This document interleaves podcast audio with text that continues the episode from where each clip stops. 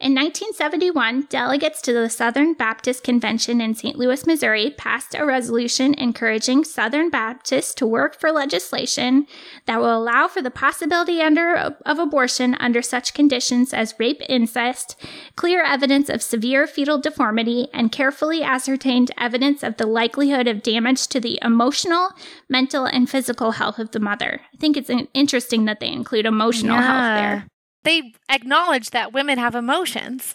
Yeah, so yeah, emotional. it's interesting. and evangelicals yeah. for um, you know, most of this time period looked yeah. at it as a religious freedom issue, um, which I think is kind of interesting. Like mm-hmm. because they believe in this or believed in this limited role for the state in family life, they thought the state shouldn't be involved at all. Yeah, it's fascinating. Yeah, so the convention that released that platform um, reaffirmed the position in 1974. So after Roe v. Wade, they reaffirmed it again and again in 76.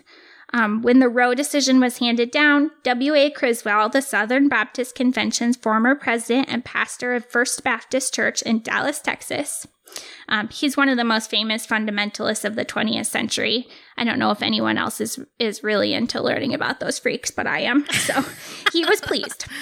I've always felt that it.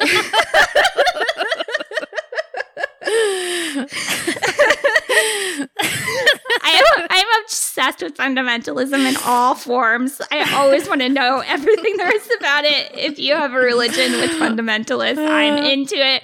I watched your documentary. I oh, love yeah. it. There's just something too about the way you said, and he was pleased. He was pleased. Yes.